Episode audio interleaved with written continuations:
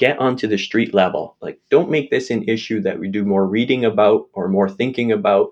Get onto the street level, talk with people from the public about this issue.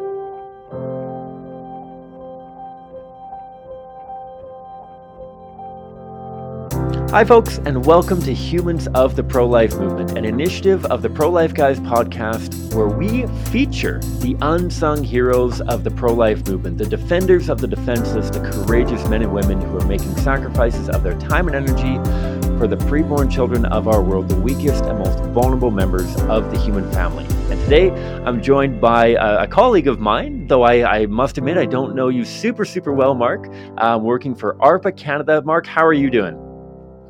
I'm doing great, Cam. I really appreciate the opportunity to be with you.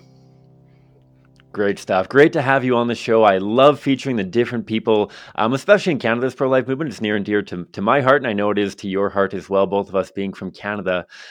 But the first question we love to ask people, and uh, those who have tuned in before, I'm sure that you, you've heard me say this in, in lots of different ways, Mark. The, the first thing that I'd love to ask is just tell us a little bit about yourself and, and who you are. Um, before we dive into your role in the movement and how you got involved, I guess.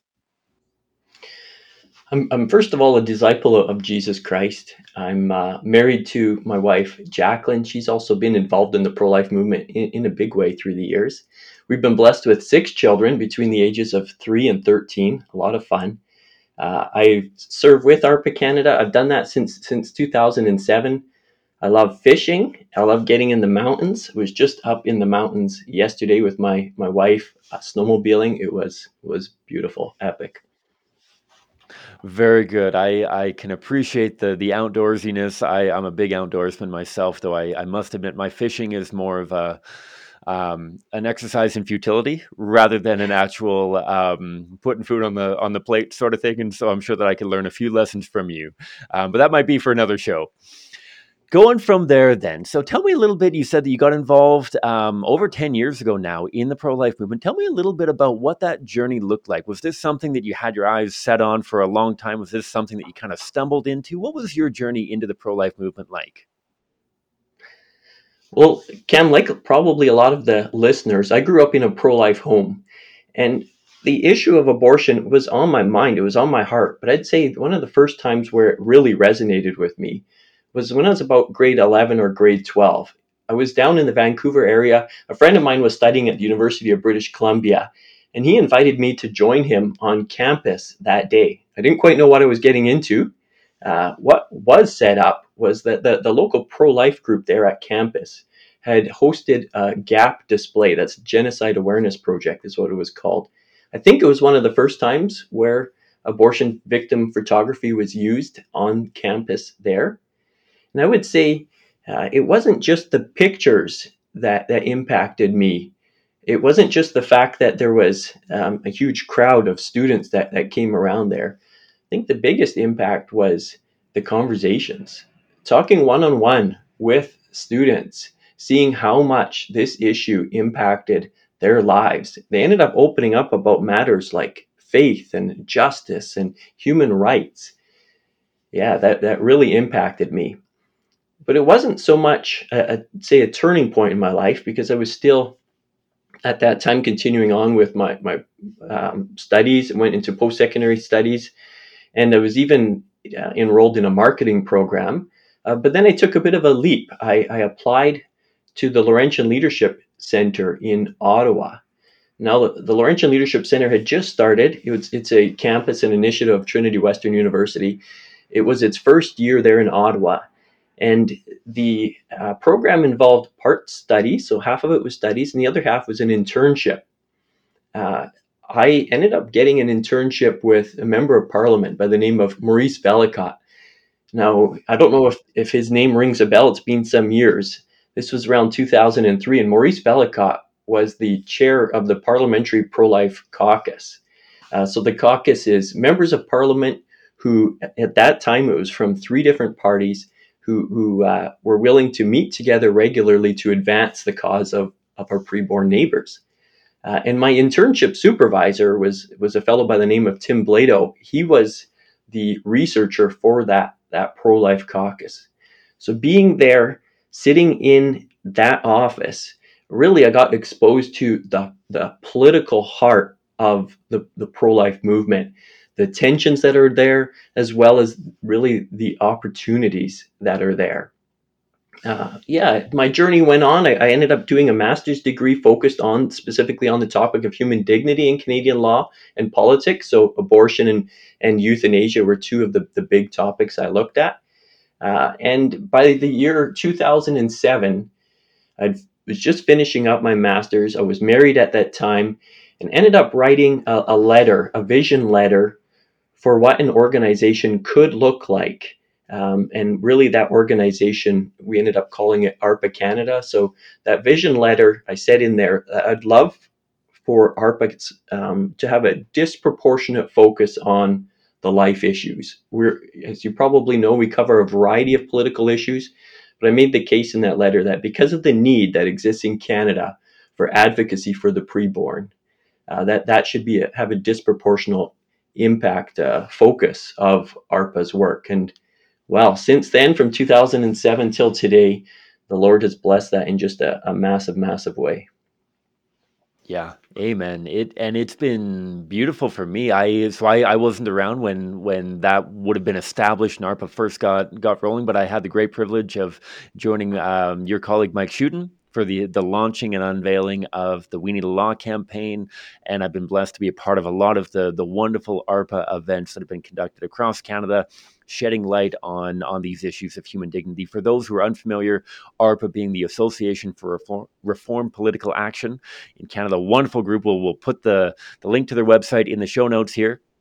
But diving into your experience with ARPA Canada a little bit further, um, so being actively involved in in the pro life movement for for over a decade, I'm sure there's lots of different memories that come to mind of of memorable experiences and whatnot. And I was wondering if you could maybe share one or, two memories that really stand out as being really, really neat or really powerful experiences from your time since penning that letter um, and until today, I, I guess. Sure, uh, I'd be happy to share. Two two memories come to my mind right away. One, I guess, instigated the We Need a Law campaign in, in particular. Uh, so, my member of parliament going back about 10 years is Mark Warawa. I was living in Langley. Mark Warawa, we had gotten to know him just through our lo- little local uh, Langley ARPA chapter, built a good relationship with him. But it seemed like he never had uh, too much of a passion for, for the preborn. Again, it was one of these issues that was out there, didn't know how close it was to his heart. Well, another veteran of, of the pro life movement, uh, John Hoff, uh, was also living there in, in Langley.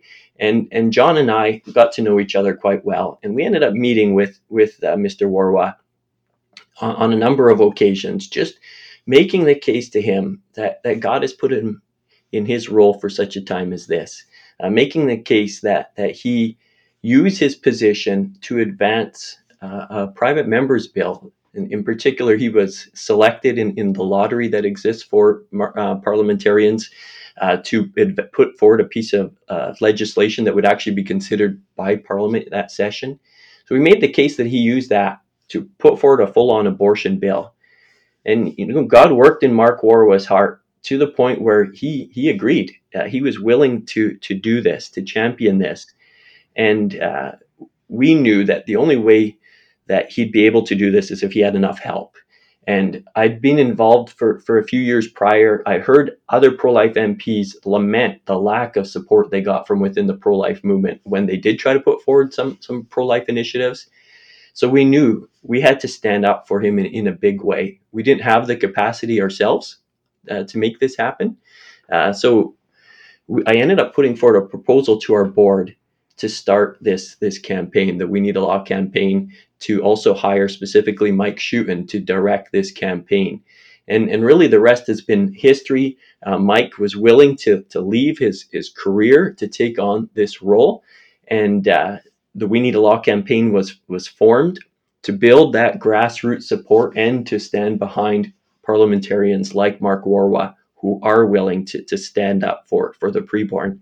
Now, as it works out, you probably know um, Mark Warawa ended up changing course a little bit. He he it went from a full-on abortion bill to to a bill specifically targeting gendercide, uh, and it that re- resulted in a huge stir in the House of Commons. Didn't pass, uh, but obviously the the seeds of that work has borne much fruit. We need a law still still active today. I'd say the other the other memory that I'd have that comes to my mind is, is quite different. Uh, it's it's not so much from an organizational level. We had a had, had a competition going back to probably 2014. I think it was spring of 2014 among the staff of, of uh, ARPA. By that time, ARPA had grown. It was obviously no longer just myself. We thought, okay, how do we get our grassroots, ordinary folks, to get involved in a big way? And uh, my sister, Ruth, she had shared with me while I was thinking of ideas, she had shared with me some pictures where some folks in the United States had used irrigation flags to try to visually show, uh, portray a number, a stat. And so I thought maybe we can do this on, on the abortion issue. So I made the case to my colleagues that we, we order 100,000 of these flags and that we bring these 100,000 irrigation flags onto a lawn to make a public statement of just how many lives are ended by abortion in Canada every year. Well, sure enough, uh, this came to fruition by that October. October, I think it was 2014. We did that for the very first time on Parliament Hill, and I'll never forget that. Like in the cover of darkness, like uh, it was still dark. We got permission to drive up on the hill. It, it, felt almost like like it was some undercover operation. The van was so loaded down. It was uh, a van of, of, my colleague Bruce DeBoer. It was so loaded down with these flags it, it could hardly drive anymore and we were just unloading boxes and boxes and boxes as we were driving down Parliament Hill. Over 80, I think it was 80 to 100 volunteers were just jamming these flags into the lawn. And then as the sun rose and we looked over that sea of flags, it was just breathtaking, far more impact than any of us would have ever imagined. Uh, I remember just seeing the reaction of people when they, they stepped on Parliament Hill. They were literally aghast. Like they they couldn't comprehend. And right away they said, What is this about? So we had opportunity to tell them, Well, each flag represents the life of a preborn child that lost its life to abortion in Canada this year. And they were just dumbfounded. Again, it went from being an issue that was out there to something that was right in front of their very eyes. Even members of parliament, they, they were inside the, the um, parliament, but watching through the windows, there, there was apparently a buzz going on in that building all day of, of, hey, what's going on there? This is what it's about. And, and some years later, I was privileged to be in a meeting with MPs as they were reflecting on that session of parliament. I think it was the last day that they, the last time they were meeting, and they shared what was their highlight of that session of parliament. And one of the MPs said, you know, it was that morning when I walked up onto Parliament Hill and saw that sea of, of flags. And yeah, I think that flag display's been done um, close to 100 times since then. Not the full 100,000, it's been split into groups of, of 10,000, but definitely one of the, the highlights from this last uh, 10 or so years. hmm hmm I've I've had the great privilege of being a part of a couple of flag displays now, and I I can definitely speak to the the overwhelming magnitude and and and just how it resonates with people this this this sea of flags like you said little pink flags little blue flags representing the little boys and girls who have been killed by abortion. Just so so powerful and and i definitely encourage anybody tuning into this to consider contacting arpa canada for how they can conduct one of those flag displays in your home community.